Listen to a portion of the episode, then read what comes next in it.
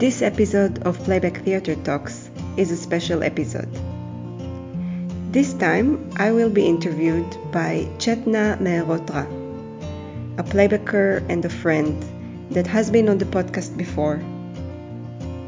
This time, Chetnaa and I will talk about solo playback theater, which is a playback theater practice with one playbacker acting on stage.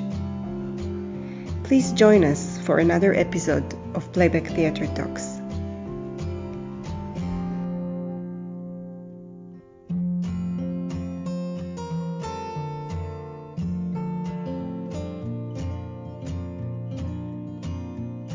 Hello, Noa. How are you? I'm fine. It's great. Great connecting with you again. It's always yes. a pleasure. Absolutely. And I was looking at our last call at Skype, which was about two years ago, three years ago. mm, wow. Good to connect. Uh, you were one of my first guests in uh, Playback Theatre Talks. I remember this talk very vividly. And we got to also work again in the IPTN. And uh, yeah, so as I said, it's always a great pleasure to connect. And I want to thank you for doing this Yes, absolutely. And uh, uh, as I say, it's I'm on the other side today, and, and I'm excited to know more about you and the world that you've created for playbackers. So let me get started on my role. yes, please. Noa Leibu is an Israeli playback theater conductor and an actress and is located in Europe. And we'd like to know about your Europe uh, stint and your work, of course, later. Um, Noa has been practicing playback theater for more than 20 years.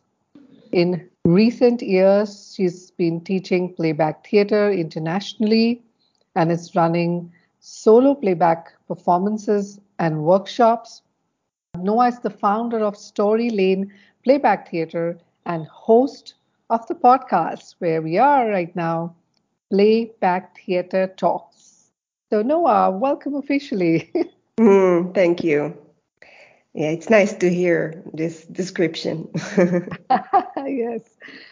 So, Noa, um, I mean, I've, I've known you for quite a while, few years, and you said IPTN was a great uh, uh, space for us to also see and look at the vision that also that you've created for yourself. I got to know very closely about your thoughts, ideas about about arts and applied and applied theater and playback theater. So tell us, I, I'm very keen to know about your experiences of being a playbacker. So let's let's start with that. Well, um, my experience being a playbacker that started quite a long time ago. It's more than 20 years now that I've been doing playback. And I first started doing playback, I believe it was 2002. And I started in a playback group in my hometown. And uh, there was a great conductor and playback teacher named Danny Nevet, and he was the first one to, that introduced me to playback theater. And then I started actually to I started my um, acting training. I started studied acting. After a year, I I decided to move to to study acting in, in different ways, not in school. And after doing that for a while, I was going to the university and just uh, and did um, a degree in uh, psychology and sociology. So during that time when I was studying in the university, I didn't do any playback theater. But after I finished my master degree, I came back to playback, and now I had a new teacher, a wonderful teacher named Einat Mashal Nitzan. She also wrote a book about teaching playback theater. It's available also in English. And I really enjoyed acting and um, just being a part of a playback group. But after a while, I realized I want to leave Israel. That was something that was kind of alive in me for a while, but I finally had the courage to to to do that, and me and my husband left Israel about it's almost a decade ago. So I left to Germany, and when I was in Germany, I realized that that I'm not gonna that if I want to do playback theater, I need to start my own my own playback theater group and I, I, need to start conducting and I need to start being like a playback organizer and not just uh, an actor. And that was very challenging because it was a new country. I didn't had, you know, I, I, I wasn't connected to anyone and I, I didn't know how to do that. I didn't had much experience in conducting. I didn't have any network in, in Germany, in Berlin specifically, because I was uh, I was living there. Uh, so it took me a long time to start my own playback troupe in Berlin, uh, but I finally did. And after living in, in, in Germany for a while, and during COVID, I started doing a lot of online playback. And I traveled and I taught around the world and right now I'm working in different places, but I'm mainly uh, working online, teaching online, performing online. Maybe later on, I'm going to describe how I got to do solo playback theater because that's the focus of our conversation. But but in general, that's my yeah what have I have been doing uh, in terms of playback in the last uh, 20 years. Thank you, Noa. That is a journey definitely which is um, which i when i was listening to you it is a lot of uh, exploration. You go you you had an encounter with playback you went back you came back to playback theater and also the courage to move to another land a space which which you had to recreate for yourself as in professional and personal space. So um, you know it's almost sounding like a playback theater performance where you dive into the unknown and then something emerges beautifully. So uh, you were living your practice. Um, mm. So this reminds me when I say practice, so now I feel like to share, um, like you did mention about your teachers. Uh, what what what influences your practice? And I'm sure that we are going to next after this talk about solo playback theater, and I'm very keen to know. Before that, if you'd like to just share what is um, in, on a very personal, social, or um, psychological level, what influences your art practice? Uh, what influences my practice? Hmm. Uh, well, in general, my life influences my practice, and I have a lot of different interests, and I'm definitely bringing them to my playback practice for example, in uh, in the last year, I was very much uh, curious and involved and uh, exploring nonviolent com- communication. Mm-hmm. So this is something I included in my practice. So I started. I also offered a workshop about playback and nonviolent communication and also you know other practices that i have like uh, mindfulness for example.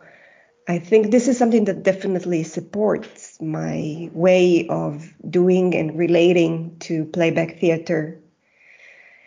And because i have a background in i'm also a group facilitator and i've studied psychology and i've studied sociology I think those things really essential or are really like uh, important components when it comes and, and, and, and give me, I think, um, the way I approach stories and the way I approach playback theater in general comes from those things that I've, I've learned of course, the stories are all personal, but I always see the connection between the individual and society. I see things in a more systematic kind of uh, framework. I, I think this is something that really helps me when I'm approaching a story and I'm kind of exploring the different layers that stories have.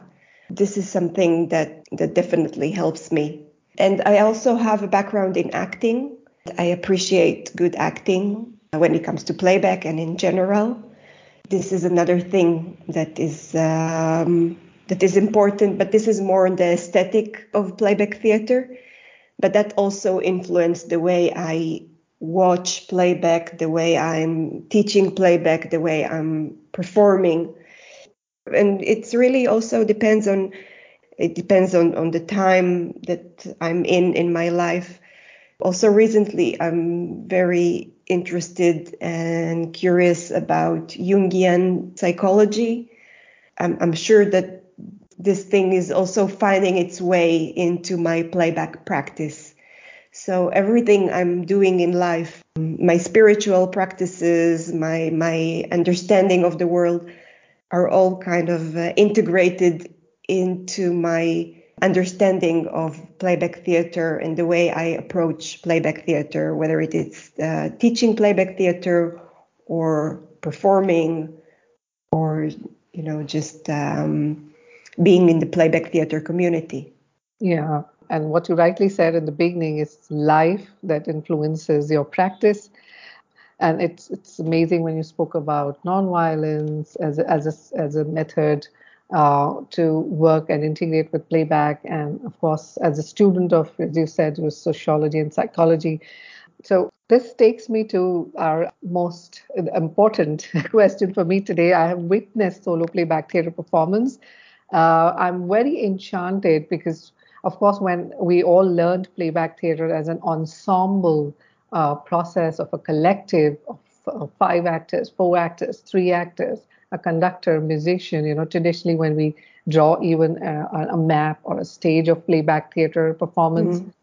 So, uh, would you like to share with us what is solo playback theater, um, and and for you, what when did this idea emerge of this practice of solo playback theater performance? What was it for you? Hmm. So maybe I'm going to start by telling a little bit how I got in uh, got involved in solo playback theater. Um, yeah. Because I started, you know, doing playback theater like everyone else. I was um, a part of an ensemble. I was a part of a group, and I didn't thought it's even possible to do playback by yourself, like having only one person on stage so I, I, started, as I, I, I, said earlier, I was in Berlin, and it took me a few years to start my own playback troupe. And I fin- finally did, and we started working, and I really wanted us to perform, to do performances. And I started, you know, offering performances to different organizations, uh, but no one knew what is playback theater and i had a really hard time to you know uh, trying to promote it. Uh, one day i got a phone call i got a request from um, an organization to do a playback uh, theater performance and that was an israeli organization organization actually that was operating in berlin. And i was really excited because that was the first time that someone actually contacted me uh, but the only thing is that they wanted the performance to be in Hebrew, and mm. I had I had an international group. Uh, no one other than me spoke uh, Hebrew, so so I was really disappointed, and I turned them down. I was saying, uh, "I'm sorry, but uh, I'm the only Hebrew speaker in in in my troupe. I cannot uh, I can't take this offer. I can't do this performance." But it really stayed with me like this experience of having to say no after finally, you know, getting a request uh, to do a performance. And I was really determined to kind of um, find out whether I could actually say yes to those people. And um, and I also I, I, asked online whether people are doing playback um, by themselves. And I I realized that some people have tried that, and there's also Karina Gisler from Switzerland that uh, uh, that was practicing that, and I and I, I started to kind of um, play with this with this idea about doing solo playback.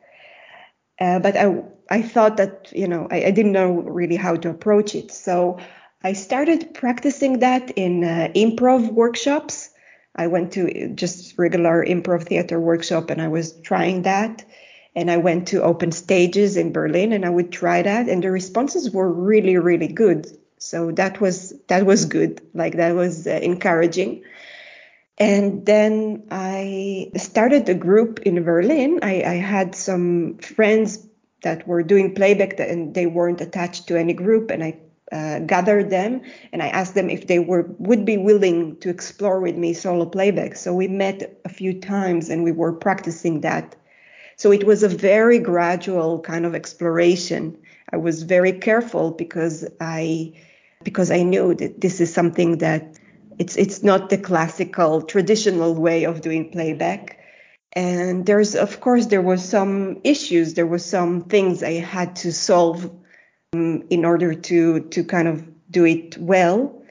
Uh, because usually in performances you have the conductor sitting next to the teller while, while the uh, actors are performing. And in this case you know it's it it it, it was uh, different because i was both the conductor and the actress. Uh, so i had to figure out some solutions to to different things. That that's not the only one but this is one thing and this is how i i started basically with solo playback. And i started teaching that because people asked me to teach that. And uh, so i gave a workshop. Um, actually, my first wor- workshop was in India. My first solo playback workshop was in India, yeah. and uh, yeah, and then I um, then COVID started, and I felt this urge to perform, and I started to perform online, uh, doing solo playback, and that was amazing. That was um, uh, again a very meaningful and rewarding experience uh, so I started also offering online workshops. That was also not obvious to me that it's even possible. But um, I noticed that when I'm working with my uh, with my troupe, I'm teaching actually a lot of solo playback. So I realized uh, online. So I realized this is something I can definitely also bring to the entire playback theater community and offer solo playback workshops. So it was a really gradual kind of journey um, into solo solo playback. And I during COVID I did some performances, and because of the restrictions uh, back then, um, I did it to like a very small audience uh, audiences because the restriction kind of limited the the amount of people to less than uh, 11 or something like that. So um, and I realized that it's actually working for me very well, these very intimate performances. And mm-hmm. now it's important to say that I'm always doing performances, I always have a musician with me. Uh, and lately I started calling my performances solo playback with music. It took me a while to kind of figure out how to call it, but uh, uh, now I'm working mainly with Johnny Ablonka from Australia and um, yeah, and it's a great collaboration. So I just wanted to to mention that that uh, I'm doing solo playback, but I do have always uh, a musician. I think it's very important dur- during performances. That was uh, I was answering. I think the first part of your question regarding regarding how I came to do solo playback, but I think you were asking maybe another thing. I'm not sure. I was wondering, like uh, we know that uh, playback theater, when somebody asks us, we have we know how it is defined. How do you define solo playback theater? Hmm. Yeah. So in, in solo playback, I'm basically, as I said, it's it's just one person that is doing the conducting and the acting, and uh, but having uh, a musician I think to do all three is very, very complex, and I wouldn't uh, recommend that. But maybe someone is actually, um, maybe there's a concept that I'm, I, I didn't uh, figure out yet regarding combining the, the three components together. Um, I have to say that in some solo playback performances, I had also a conductor joining me. So I was doing the acting, someone was doing the conducting, and I had a musician. uh, but mainly I'm doing the, the conducting and the acting. So that's that's the difference, and there's more differences to solo playback and more traditional playback. I mentioned, for example, that uh, in the traditional ritual of playback theater, you would have the conductor sitting next to the teller.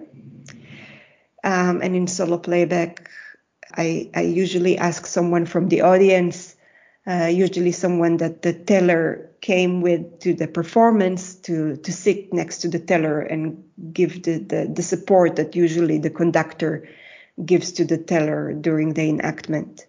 So this is for this is one example.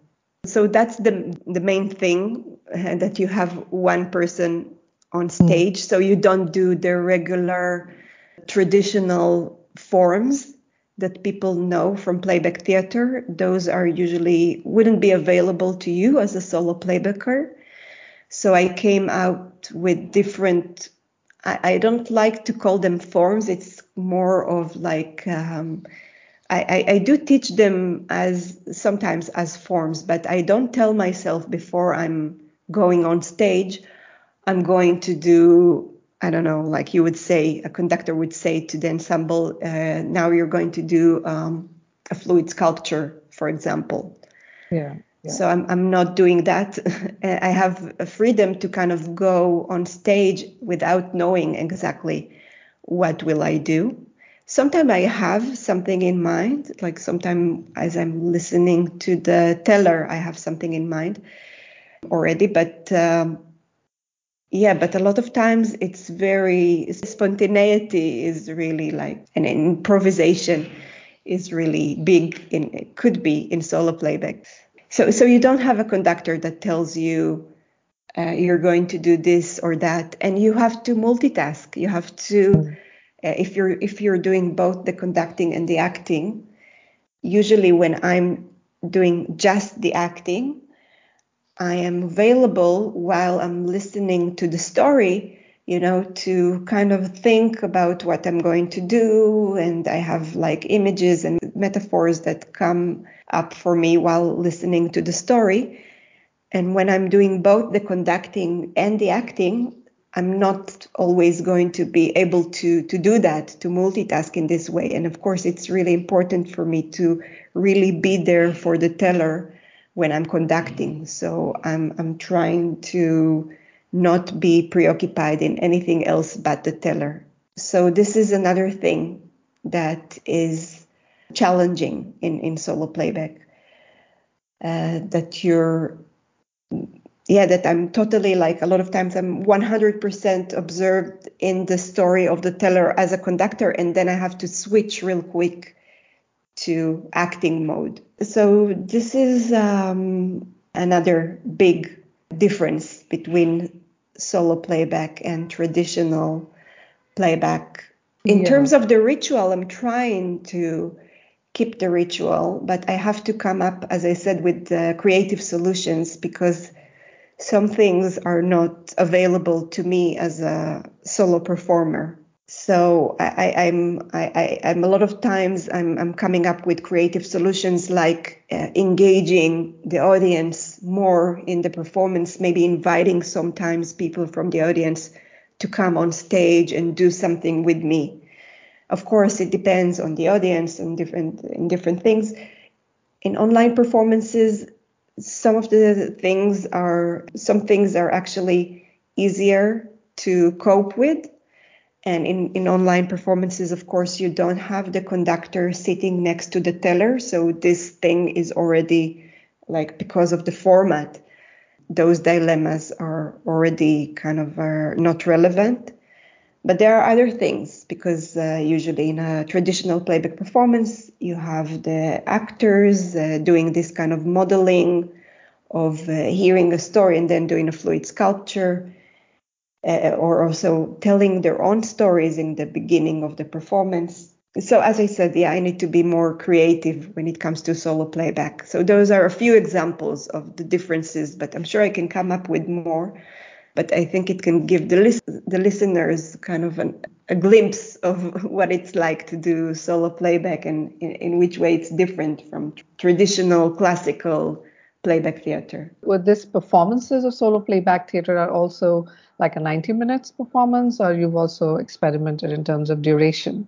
No, duration wise, it's the same, I would say.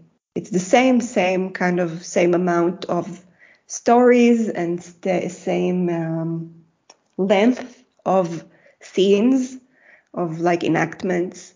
So it's very, very similar to yeah. just a normal playback performance. Um, and um, know, just just kind of uh, going back when you started about the, the, the performance in Hebrew when you were invited and such a window of, of uh, golden opportunity that emerged, and we always say that where you know all our gifts emerge when you know we feel that something is not working is where it's going to work. Mm-hmm. I think that's something that you kind of worked around and emerged. And while I was listening to the format, I'm, you know, in my like right now in my body and you know imagination, I'm also wondering, like in a traditional classical playback theater performance, and you know, I've also been doing for 10 years. Um, there's also there are two three things that kind of have are, I'm wondering about. One is while we enact a, story, uh, we have, we know we have co-actors, we have two of them or three of them. Uh, one is the idea of multi-perspective because this is just Chetnaa, and when, when there's a co-actor, Noa will also bring in another offering, could be another window of of of revelation for the teller to witness another perspective. One and second, uh, so how in solo playback do you look at this? Um, and second, um, I'm not sure because I've not done it myself. Do you think it's also physically draining to be so present to a, to a space, to a teller, mm. as a conductor, as an, as an actress? Um, how's that? How are these worlds for you? I, I will start with the, with the first uh, question regarding the perspectives. I think that's a really important question because uh, I agree that when you have a group of people, you can potentially have different perspectives and different ways of understanding a story. So I hear a story in one way. I have, but I also have my blind spots. I also have, you know, my my experience that influenced the way uh, what I hear and the way I listen to a story. So it's always good to have a group of people and each and every one of those people can can listen to to the story and bring diff- different elements and different um, and different approaches to to the same story. Mm-hmm. Uh, but I have to say that a lot of times I, I see um, I see in groups that uh, even though you have you know four or five people, you still see in the enactment that this group covered only one side of the story and they didn't explore uh, the different uh, dimensions of the story. So even in a group, you don't always get to have the the story represented to its fullest or, or something like that. And of course that in solo playback potentially that could that could happen and that could be even worse and this is why I think it's important if you're planning to do solo playback, I think it's important to have experience in, in doing playback theater. Yeah, And and kind of this understanding of, of, of stories. And even if you are very, very experienced, of course, you can always be subjected to your your own limitations so that's you know this this is something we can but uh, i think it's just important to to know that to know that uh, this uh, this might happen and to be humble and but yes i would advise for people that want to do solo playback to get uh, meaningful experience in playback theater uh, before doing that in order to serve the, the story well and to, to do good service to the story. Um, and also in order to have an, uh, an empowering experience. I think many times when people are doing solo playback when they're not ready for it yet, I mean that's of course that's subjective, but sometimes you know people want to challenge themselves. Uh, so a lot of times the experience is not so um, so great. So I think it's it's really important to kind of wait for the right uh, timing to, to do that. But of course, no one will ever tell you, okay, now you're ready. So it's really about you being tuning in to yourself and being and, and be honest or have integrity regarding that regarding you know telling when it's the right time and if you don't feel comfortable then maybe it's it's it's better to wait a little bit yeah, and re- yeah. regarding the what you said about uh, solo playback being a bit um, draining or a bit more demanding than than a regular playback theater performance, I would say yes. It of course a lot of times when I'm performing because of the adrenaline and the excitement, I don't feel how much energy uh, it takes but it does require more more energy, more focus. Um, it's it's very demanding because, as I said, usually also in my performances, I'm also I'm both you know not just doing the conducting and the acting, I'm also organizing everything. Um, and when it's online, I'm also a lot of times supporting people with technical issues. So that's um, that's a lot of balls in the air that I have to juggle. So it, it does demand a lot more focus and concentration and attention. So yeah, definitely, it's very very demanding. As a as a um, performer and a conductor myself in a classical traditional playback theater performance, I tell my team after we finish a performance that I need some juice or you know chocolate after mm-hmm. the performance, and and we all sit down. And in India, definitely we have a lot of chai, you know, tea, yeah, samosa and snacks. So yeah. um, I'm also wondering, like uh, Noa, like how how does one like we know that when we as a collective come together for a performance, there is a ritual or a practice backstage that we have, or maybe even for me, it's a day before or two days before that um, I follow some of my spiritual practices of you know um, meditation and shamanism. It kind of brings me back, grounds me. Uh, what are some of the practices that before a performance or every day that you bring that brings you back to yourself or you, you prepare to honor and go and, and share uh, and play back stories for people as a solo performer? I think the greatest skill that a solo playbacker needs is the ability to be empathic and to to be compassionate. So mm. those are I think even more than any other acting skills or conducting skills because um, a lot of times in, in playback performances we might uh, have a teller that we, we don't connect with. And when we have a group of people then you know the other people can cover up for us.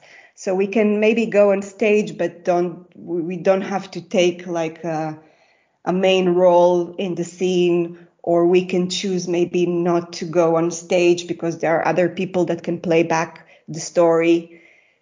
And we don't have this privilege in in, in solo playback. So i think yeah. the main thing is to be able to serve and to hear every story and to, to respect each and every story even if the teller is really saying something that maybe outside of the playback theater practice could potentially upset you.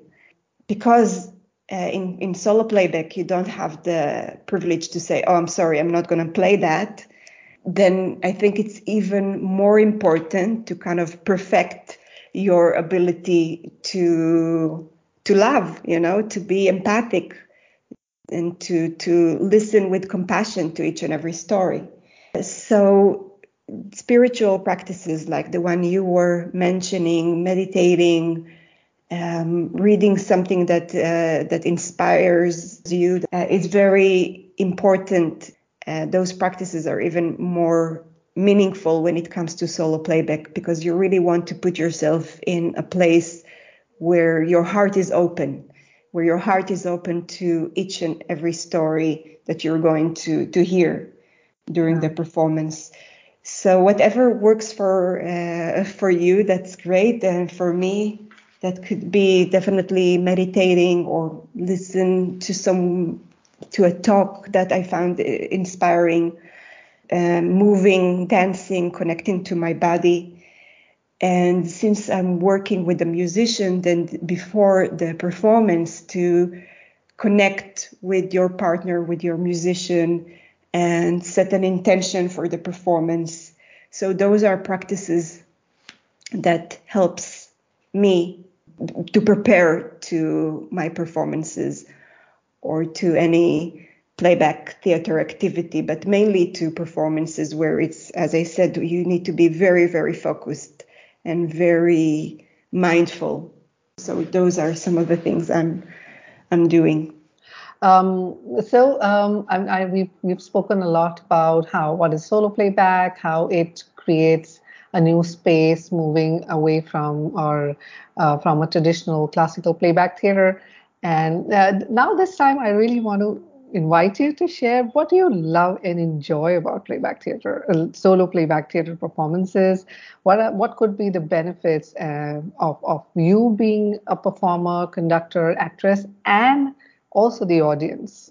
Well, I have to say that people that are coming to my solo playback theater workshops are saying, and they're very surprised by that, that one of the benefits that they're uh, noticing is the ability to have like more control over the scene because a lot of times playbackers have they have a, a concept they have an idea in mind when they are coming to the stage but then you know someone else from their group is bringing um, a different offer and they have to and they have to let go of whatever it is that they initially thought of. So in playback theater you can just go along with your with so in solo playback theater you can just go along with whatever concept you had in mind when you first came on stage. And of course no one would interfere with that so this is one thing that people that are coming to my workshop uh, are mentioning. I have to say that, and that would probably sound a bit surprising, but um, I actually enjoy more doing playback, uh, doing performances with with a group, and not just by myself. I really enjoy and I really appreciate the group, the teamwork yeah. For me, this is something that, that means a lot to me. This the, the teamwork, the camaraderie. Um, yeah. So this is something that I appreciate and I love about playback. And I think this is one of the things that attracted me and made me be so attracted to to to playback theater in general. But this is something that uh, people mention, and I have to say, I, I guess it's true that you have more control, but there's kind of like a trade-off between control and responsibility because you have a lot more responsibility. And as I said, maybe sometimes you you're not resonating with the story, or you don't understand the story, or something like that, and you don't have um, your group to rely on. It's all up to you. So there's kind of this trade-off between control and responsibility. I, I, enjoy the freedom that it gives me. You know, I was doing a lot of uh, traveling in the last few years, and I was able to do playback in different parts of the world. Um, so it gives me this this freedom, and this is something I appreciate a lot: the ability to to do playback in in different places.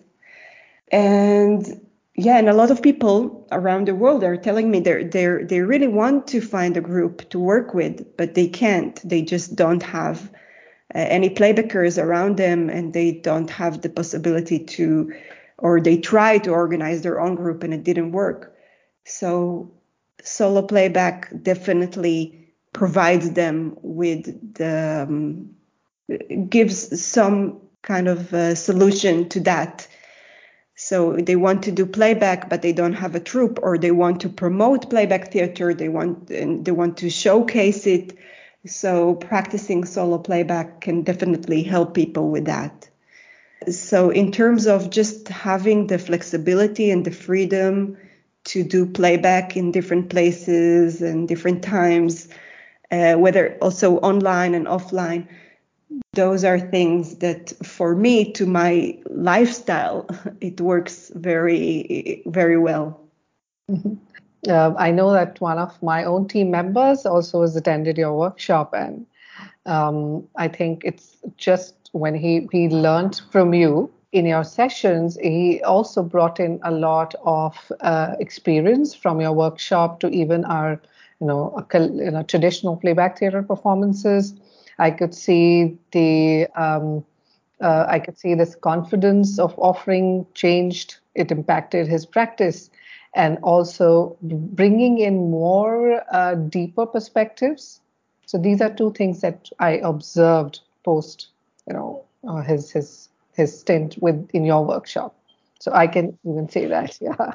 Wow, it's it's great to to hear that, and I definitely remember him.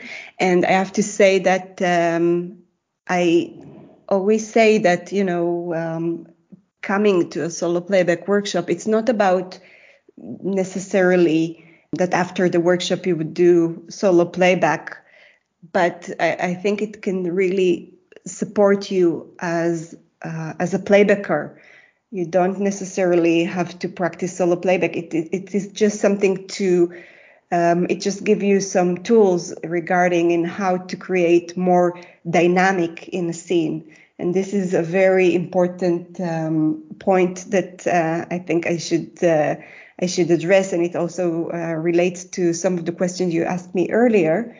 Uh, in solo playback, you don't have the team to inspire you. A lot of times, you know, you have um, another playbacker on stage making an offer and this inspire the scene and creates this dynamic in the scene and in solo playback it is just one actor or one actress um, that is on stage or on screen and you need to um, and you need to create this dynamic yourself you need to have a scene that is rich, that is diverse, that is in, engaging, and, uh, uh, and and do that all by yourself.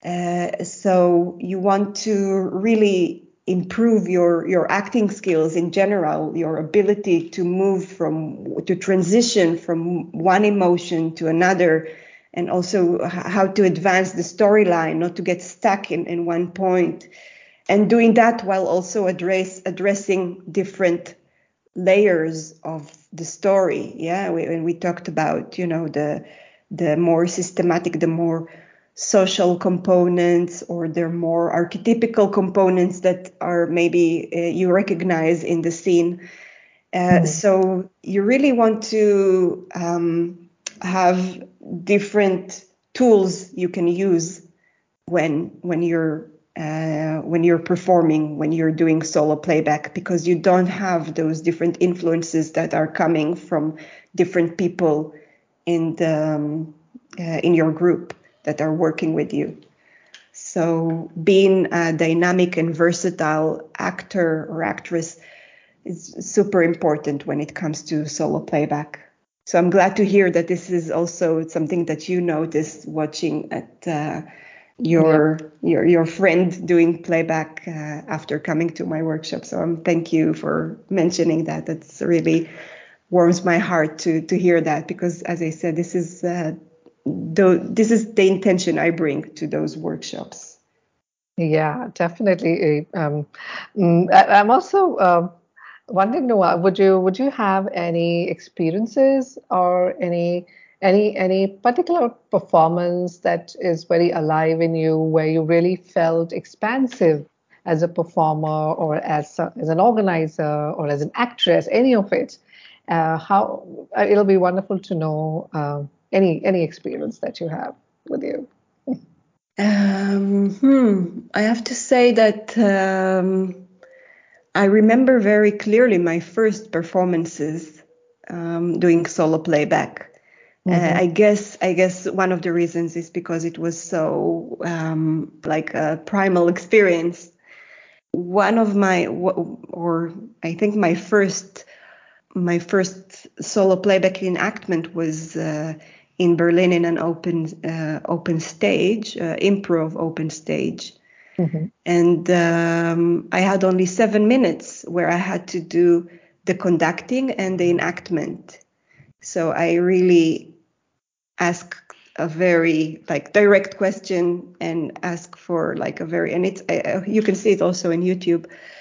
And I did this enactment, and I think uh, I, I, felt very moved after that because uh, so many people, and of course the audience didn't know what playback theater is, um, but so many people were moved after this enactment. So that gave me kind of the reinforcement, the encouragement to keep and uh, to keep and do solo playback.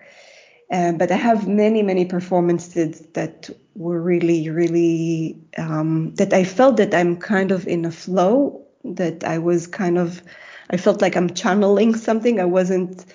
It was kind of like uh, being in a trance. I was really like just uh, all throughout the performance, from beginning to end, I felt I'm in this flow, and that's just a beautiful feeling. And it's kind of uh, hard to even grasp doing mm-hmm. solo playback and having to conduct and to act and do all that, and also be in that mode. So I'm not always uh, getting there, and there's also, you know, hard experiences where things are not working.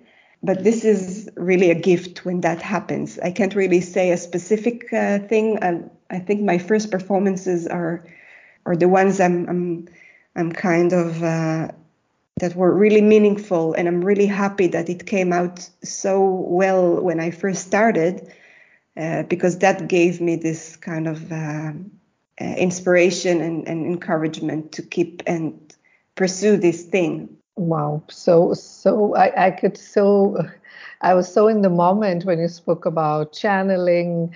It's almost like in my shaman teacher speaks about the hollow bone and how we become the hollow bone. And there's something that's happening in that magnetic field. And it's, it's mystical. It's so mystical. And I can only you know, really imagine. I can feel it when you said that.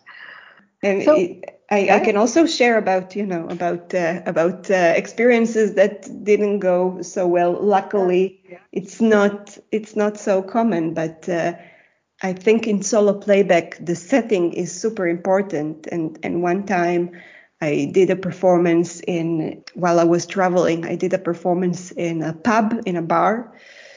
Um, in the back, it, it, wasn't in the pub itself. It was kind of uh, uh, in in the back garden. Uh, but people kept on coming from the pub to look at what I'm doing, and they kept on coming and going. And I was really, and that was really distracting, and uh, it was really challenging.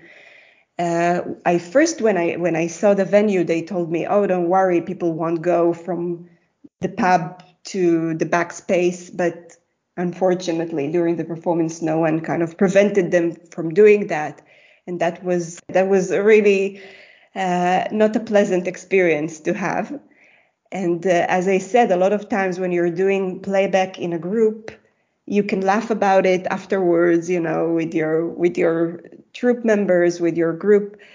And uh, in in solo playback you're kind of whether if you have a very positive experience or a negative experience or a you know or a story stays with you you don't have much uh, opportunities to process that with with someone. Luckily now i'm doing a lot of online performances uh, with johnny. So that so i can i can share and i can talk with him. But uh, during that time, I was traveling and I had a musician that wasn't really familiar with playback, which is another thing that I think is very important to to take under consideration if you're doing playback theater to have someone that is oriented uh, to have a musician that uh, knows playback theater and that is uh, very well qualified to support you in your solo enactment i think the musician role is uh, even more meaningful when it comes to solo playback. So yeah so the setting is very important. And you, you just want to be uh, not to make compromises because there's so many things you you you have to take care of. As i said conducting acting organizing and all that. So you want to really minimize any disturbances thanks for sharing that because it's important for us to understand the spectrum of what is it, is to hold a space as as a solo playbacker you know the joys and the and, and the limitations or both them. Um, so how does one learn solo playback theater from you noa? Where do we come to you? How do we how do you call us? Yeah well actually i'm occasionally i'm giving workshops actually during covid i did a lot of online workshops and lately i offered one another online workshop and um, that was just a few weeks ago. And I'm planning to offer another workshop in the end of September or beginning of October. So I'm going to offer that uh, soon again. I also have a long term solo playback group that is already running for a couple of years now. So there's uh, people that been uh, studying with me for more than two years, solo playback. Now I'm starting the fourth cycle of this uh, troupe. And as I said, you know, in the beginning when I started teaching, I, I only gave like a very short online workshop. And then I expanded that and expanded that. And then I offered this 12 session cycles and people kept coming back. So there are people that are yeah that are studying solo playback with me for quite a while. And i think it's it, this is something that is really like a never ending process. You can always uh, learn and improve your playback theater skills people can just write to me and i will let them know when the next workshop is taking place I really enjoy teaching. I learn a lot from teaching, from watching other people doing solo playback. We also do performances of uh, solo playback when each cycle is is ending. We're we're performing. So yeah, it's it's a great great pleasure to be involved in in all that, and also to be connected to the playback theater community and to see all the talents that, that we have in our community. That, that is also something, a great, great reward that I have teaching playback. Um, I mean, I also wanted to know do, does someone need to have a little bit of playback theater experience as in classical traditional form, or one can just join your workshop to experience it? I, I do say that it is suitable for people with experience. As I said, the more experience that you have, that could support your solo playback uh, practice. So, Noa, as we're almost wrapping up our conversation, is there anything that you'd like to say or add something before we wrap up? Um, hmm. Well, I don't know. I guess there's there's so much to say about about solo playback because it, it connects to so many aspects of, of playback theater in, in general. It, it's basically very much connected to, to any other kind of playback theater practice. It's just kind of um, playback theater on steroids in a way. It's kind of a very uh, enhanced, it, kind of brings you to your edge as a playbacker this is why I, I think it's uh, so wonderful to explore that. I think another thing that happens to people that are starting to practice that is that they see that um, it's actually not so intimidating as they they might uh, feel. So it's it's both at the same time. It's it's very challenging and it kind of really pushes you to your edge, but it's also very much it's a lot of fun and it's very rewarding and it's very empowering to practice solo playback. So there's a lot of uh, different sides to that. And as i said i said earlier there's kind of this trade-off between the freedom and the control that you get and all that with with the responsibility that comes with doing solo playback and this is something that is important to keep in mind that we're we're dealing with people's stories and we want to be yeah and we want to be very careful and very not to a degree where we are paralyzed but by the responsibility but we, we want to be uh, we want to be careful and we want to to act. We want to be active and we want to serve the story in the best way we can. So those are things that it's important to take under consideration before you consider when, when diving into this world of solo playback. Uh, another thing that is important to me to say that I'm only speaking from my own perspective and my own understanding of solo playback and maybe someone else has a different have a different understanding of how to do solo playback and maybe someone is seeing that in, in a different way than me. Uh, so i'm only teaching and i'm only talking about my experience and my my understanding that is uh, derives from my my performances and my experiences and the things that I've learned along the way and my understanding of aesthetic and of playback and of ethics so of course you can maybe talk about this with someone else and someone else would would would have a different kind of concept in mind when it comes to solo playback. I came up with my approach to solo playback and with my kind of rituals and forms out, out of my experience and what my understanding of what is what's working and what's not working and, and according to the responses of the of the audience this is another thing that I think is important to take under account that uh, I'm only talking from my own perspective. It's not that I'm saying, okay, this is how it should be, or that's the right way, or, or that's the only way to do things. Mm-hmm. Um, but since people have asked me to speak about solo playback, then I've asked you to to come and do this interview, and I wanted to share my um, my knowledge and my understanding.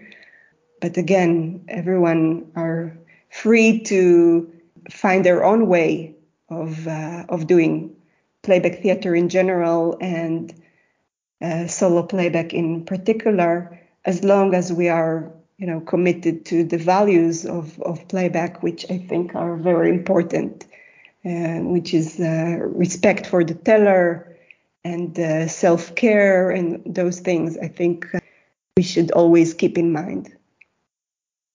Thanks for saying this last part. Very uh, important to bring this also the idea of art when it becomes Chetnaa's, uh, it becomes Chetnaa's, and when it goes to Noa, it becomes Noa's. And with the reverence and the ethicality and honoring that it also brings along with it. So thank you for saying that. It, it also eases a lot when I hear this. Um, mm.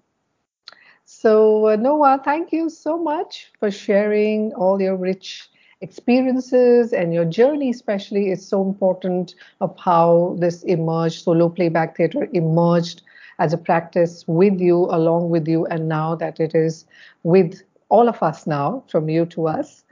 Uh, mm. And most of us are also uh, keen to learn. And uh, i know a lot of people in india do ask me when i go to performances that they've heard of solo playback theater chetnaa what is it? Uh, can, can, we learn this?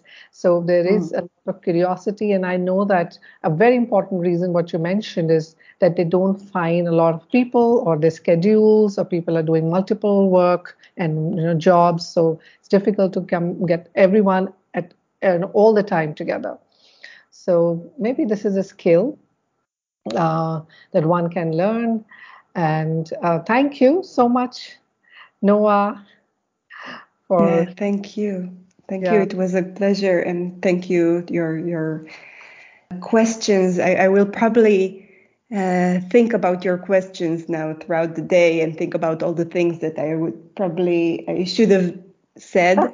I was so happy to reconnect with you and, and to have this conversation with you. And I, I really thank you for uh, for doing that. It was a true pleasure.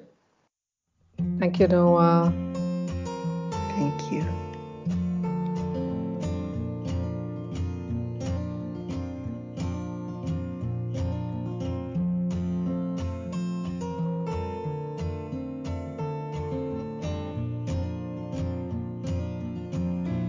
Thank you for joining us. If you want to get in touch, please contact me at noa.laibu at story-lane.com.